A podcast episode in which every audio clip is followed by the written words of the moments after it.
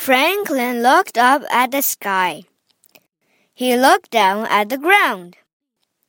He jiggled from foot to foot. Finally, Franklin said, Well, Mr. Mole, you see, Mr. Mole, Franklin stole your gum, said Beaver. I didn't, said Franklin. Well, I did, but I didn't want to. I didn't mean to. I had a lucky penny, and all your gum fell out.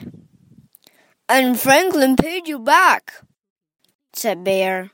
He just put all his pennies in your gumball machine. Hmm, said Mr. Mole. Mr. Mole put a penny in the gumball machine. He turned the handle. A red gumball fell out. A blue gumball fell out. Uh oh, said Franklin. He grabbed his hat.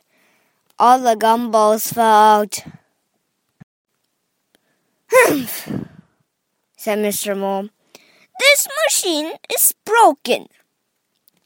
See, Franklin, said Beaver.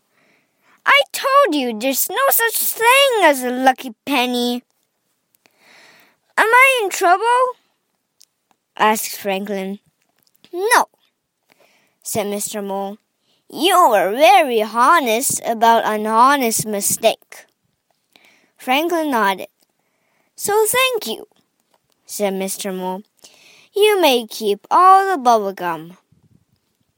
I love bubble gum, said Franklin.